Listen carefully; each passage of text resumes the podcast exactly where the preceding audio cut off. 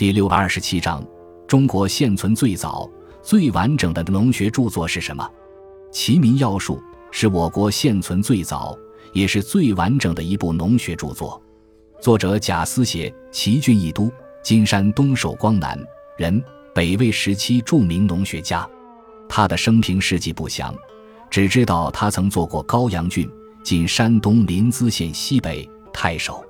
全书共十卷，含九十二篇，另附序和杂说各一篇，系统的总结了我国六世纪以前的农业生产技术经验，记述了包括五谷、瓜果、蔬菜等农作物的栽培。牲畜、家禽和鱼类等的饲养，酒、酱、醋、糖等的制作方法，煮胶和造笔墨的方法等，还记述了当时中原以外的农作物。《